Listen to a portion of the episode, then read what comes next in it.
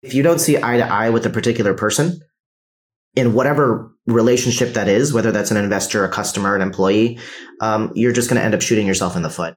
Welcome to Honest E-commerce, a podcast dedicated to cutting through the BS and finding actionable advice for online store owners. I'm your host, Chase Clymer, and I believe running a direct to consumer brand does not have to be complicated or a guessing game. On this podcast, we interview founders and experts who are putting in the work and creating real results. I also share my own insights from running our top Shopify consultancy, Electric Eye. We cut the fluff in favor of facts to help you grow your e commerce business. Let's get on with the show. Hey, everybody. Welcome back to another episode of Honest E-commerce. I'm your host, Chase Clymer. And today I'm welcoming to the show Ravi Kurani. He is the innovative CEO of Sutro, a company that's revolutionizing the way we manage and conserve water through smart technology. Welcome to the show. Thanks so much for having me on, Chase. This is awesome. I'm excited to chat. So, for those that are unaware, what types of products are you guys bringing to market over there? Yeah, so our flagship product is actually a floating laboratory, like I like to call it for swimming pools, hot tubs, or spas, right? So if you have a home, Los Angeles, Austin, Texas, Miami, Florida, you probably have a pool in your backyard and you probably have to test the water to make sure it's safe. Our device basically floats in your swimming pool. And then we have an app that tells you exactly what chemical to put in and when to make sure that your water is always blue, safe to swim in. Um, the kind of larger goal of our technology is to move into multiple different arenas, right? So if you think about where water needs to be measured and where water is used, that's where Sutro wants to live. And that can be agriculture, that can be food and beverage, that can be making beer, producing wine, um, drinking water. And so that's that's eventually the roadmap of where we want to end to. But right now we have a swimming pool product. Oh, that's amazing. So where did the idea for this product come from? Yeah, kind of um, two tangential threads. So imagine sunny Southern California. Um, my dad used to have a chain of pool and spa supply stores. So I did everything from driving in a pickup truck to servicing pools all the way to running my dad's pool store and testing people's water. Um, fast forward to after I graduated grad school, I ended up going into impact investing in India. And a lot of the investment theses that we saw, a lot of the investment um, pitch decks that we saw were around people that were pitching water filtration ideas, but nobody was doing anything around water sensing. And so we're like, hey, how are you going to fix the water if you don't know what's wrong with it? And so we started looking into sensing technology, um, built out the first prototype, tried selling it to the Indian government. Stupidest thing a startup can do. Don't try to sell to the Indian government. Um, came back to the United States and flipped the model around with that kind of echo to what I used to do when I was growing up of, hey, let's go ahead and launch this product into swimming pools, sell them to wealthier pool owners first, make, you know, higher dollar per unit, and then use that capital to reinvest in the technology that we can then deploy in the drinking water stuff later. Um, and so that's kind of the uh, two weird tangential threads that end up connecting Sutro to where we are today. Oh, that that's a wild story. So I guess I I need to ask. So you're in the VC world, uh, looking at these all these ideas and that you see a gap in the market. Now did you jump in with uh, yourself or did you partner with another company to start looking at the sensing technology? Like what was the story from like ideation to the first product? Yeah i mean so my background's actually in mechanical engineering as well. So i initially started napkin sketching the the first versions of this right i, I, I wouldn't say that I'm responsible for the entire thing because we've had so many people that have had their hands on the product that I really do owe and tip my hat to a lot of the folks that have actually helped get us where we are. But in terms of your question, um, it first started off with a very simple premise of what does the water sensing ecosystem look like?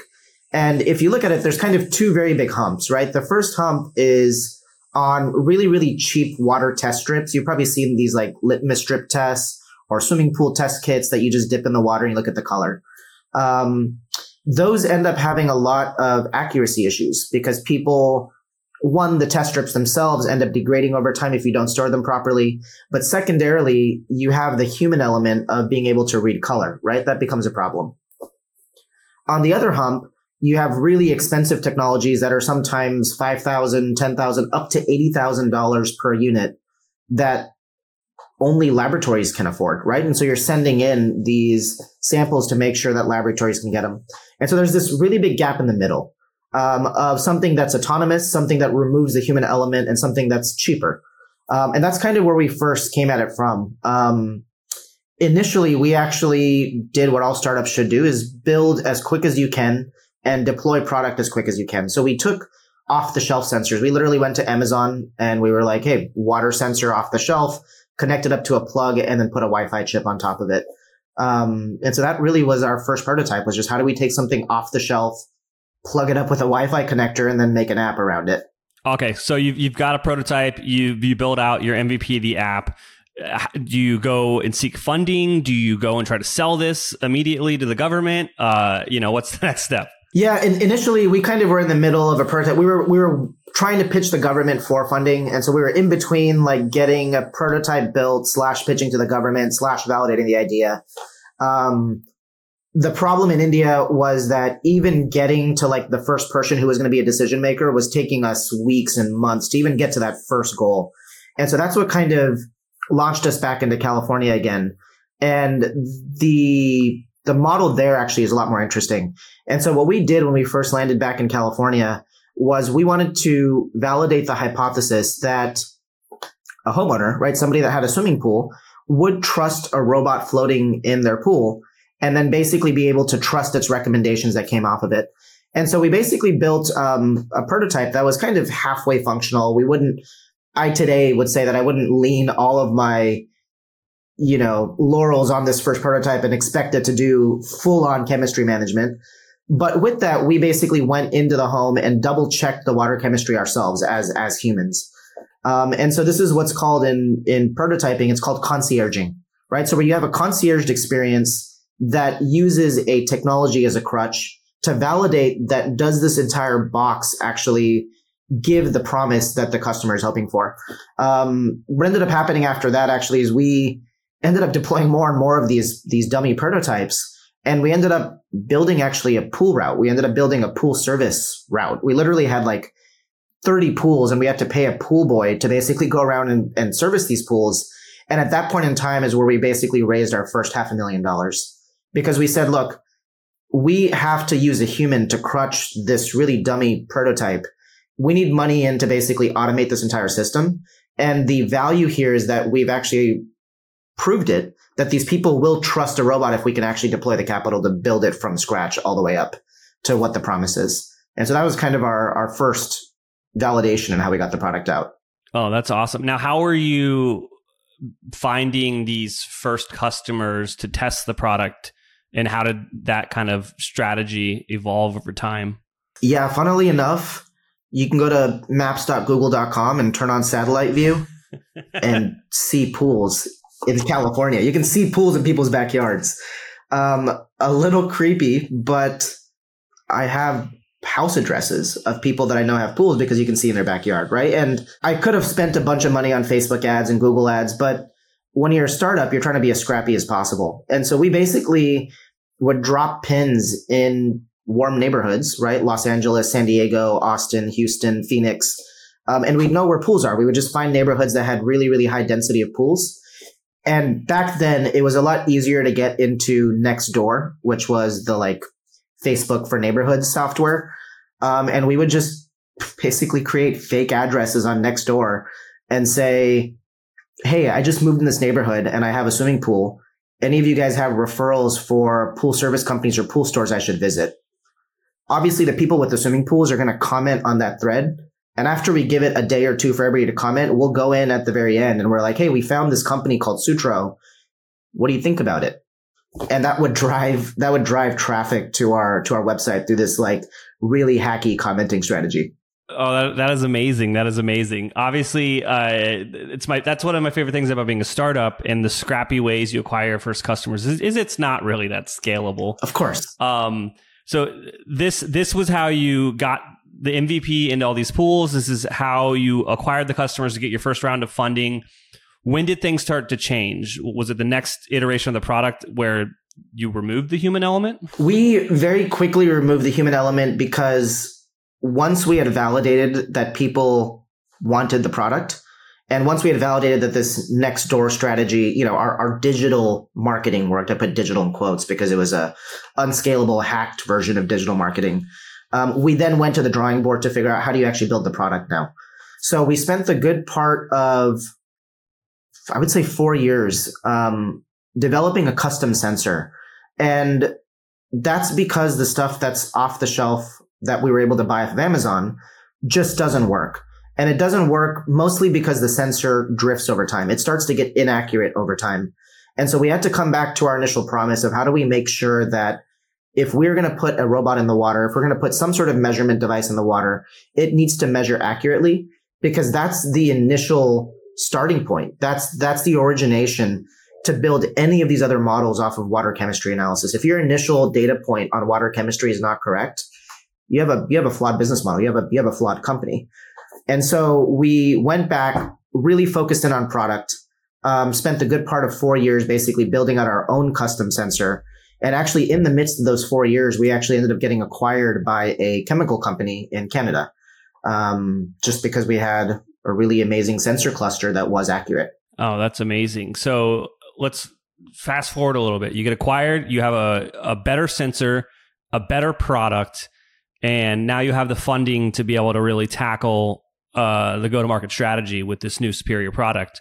Uh, what was the like channel that you guys went after first? Were you doing a marketplace release? Were you doing wholesale to pool and spa stores? Were you doing uh, direct to consumer through your own website? What where'd you guys try?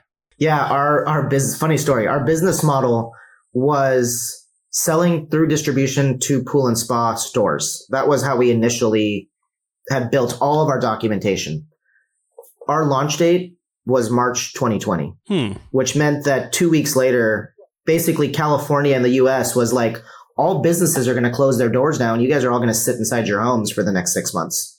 Um, so we basically threw that entire business plan in the trash. What was a silver lining in this is because everybody was work from home and, you know, shelter in place sort of stuff. They're, they're, they were at home. They were working from home and their kids were at home. And so everybody that had a swimming pool in their backyard wasn't able to visit a pool store and needed to figure out how to actually manage their water chemistry. And it was almost a fortuitous time because we now had a product that was remotely able to tell people what they should do with their water chemistry when they weren't able to go into a pool store. And so what started off as an initial model of going B2B selling into pool stores, COVID hit. We had to basically rip up and throw that entire B2B model in the trash. And we pivoted really hard to B2C. Um, right at a time when people were stuck at home and they really needed to figure out how to measure their water chemistry. And so it was kind of a, we were scratching our heads and being like, Hey, this might just be the, be the death of us because we had this entire marketing model and stores are closed. What turned out to end up being a boon for us because people were at home and they actually needed the product more than ever. After you realized that this was the time to launch direct to consumer. What was the strategy to get it in front of new eyes? Did you go with a more traditional channel like advertising through Facebook eh, or Meta and, and Google? Yeah, it uh, was the traditional channels. So we, at that time, um, I think the world was in, you know entirely uprooted. Like people, there was no more physical stores anymore. There was people people weren't on the streets, and so digital was just the way to go. And what we built in terms of our stack very tactically was we had top of funnel on Facebook. So we had a lot of brand recognition through Facebook ads. We then did um, intent based search through Google, um, Google, Google ads. We also really beefed up our SEO um, campaigns to make sure that we had enough of the answers for the people that were asking questions on Google, right? Because Google is nothing but a Q&A engine. Um, and then we really beefed up our conversion rate optimization on the website itself, which we use Shopify for, um, to make sure that if people were on the website, they were able to explore enough and get enough trust and basically spending $500 for something that they're not able to touch and feel. Um, and so that's that's kind of how our stack was tactically deployed. Awesome. Thanks for sharing all that and kind of getting into the details there. I know our listeners really love when our guests do that. Hey there, merchant. Are you tired of trying to navigate the wild world of e commerce on your own? Are you looking for a partner to help you achieve your goals? Look no further than the Shopify Plus agency Electric Eye. Our team has a proven track record of helping our clients make millions with strategic design and development. Whether you're migrating from a legacy platform to Shopify, designing a new theme for your store, or just looking to optimize what you already have, Electric Eye is the perfect partner for you. Electric Eye are true Shopify experts. Not only is our Shopify knowledge unparalleled, but we have partnerships with all the best tech in the Shopify ecosystem. And don't worry, we're easy to get a hold of. Our clients rave about our fast communication. So here's the deal if you're an e commerce business doing over $1 million a year, you can receive a complimentary Shopify diagnostic from our team of experts. That's free, personalized strategic recommendations to improve your store and grow your business. To get started, head on over to electriceye.io slash connect to schedule an intro call with one of our experts. That's electriceye.io slash connect. If you don't know what that sound is, you might be listening to the wrong podcast. That is the sound of another sale on your Shopify store.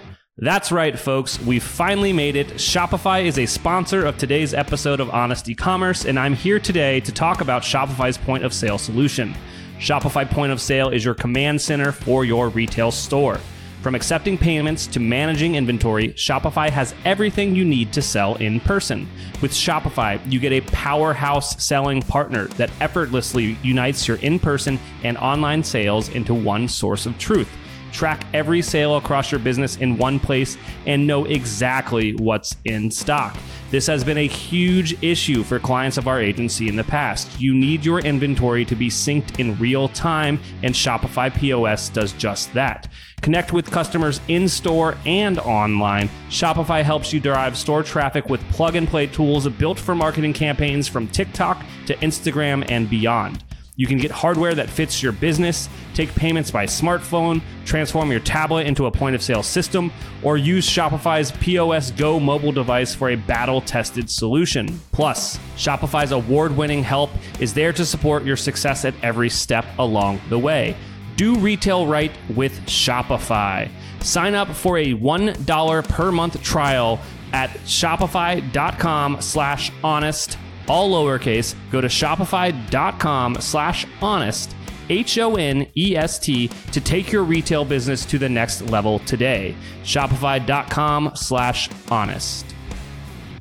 All right, I want you to picture this. You're an e commerce merchant juggling multiple platforms to manage your email marketing, SMS campaigns, and product reviews. It's a time consuming and costly ordeal. But with SendLane, those days of chaos are long gone. SendLane brings together the power of email, SMS, and reviews all in one convenient place. So you can say goodbye to the hassle of separate tools and hello to simplified operations, increased efficiency, unified customer experience, and huge savings. And I haven't even gotten to the best part. With the all new free SendLane reviews, you can leverage social proof to build trust and credibility with potential customers. Let me say that again free product reviews. With SendLane, you pay for email and SMS and you get reviews for free. SendLane understands that customer feedback is essential for the success of any e commerce business. That's why they've made it an integral part of their platform without any additional cost to you. By unifying these key components of your tech stack, SendLane helps you save time and money, all while generating more revenue. Don't let your e commerce tech stack hold you back. Embrace the unifying force of SendLane and take your business to new heights. Sign up today and experience the power of streamlined operations, increased efficiency, and revenue growth. Visit sendlane.com slash honest to learn more and schedule your free consultation with a SendLane expert. That's sendlane.com slash honest. Looking back on the journey, is there anything that stands out to you as like, uh, maybe uh, we could call it a mistake now or a hiccup along the way that you might want to point out for other listeners to be like, maybe don't do this? Yeah, I would say find the right people. Um, there's been a lot of people that I have gotten with, right? In in in the in the makings of the company, in in hiring and firing. The people are what make the product at the end of the day, right? The people are who buy the product. The people are who invest in the company. And so when I say people, I mean just make sure you're surrounding yourself with the right people across the board. That could be investors, that could be finding the right customers, that could be finding the right employees. That could be finding the right co-founders. That could be finding the right acquirer. Um, because at the end of the day, people work with people and products and investment and dollars and bank accounts. All those things are vehicles to make things move. But at the end of the day, if you don't see eye to eye with a particular person, in whatever relationship that is, whether that's an investor, a customer, an employee, um, you're just going to end up shooting yourself in the foot. And so I would say the big, biggest mistake I've made is not focusing on people in my own life before.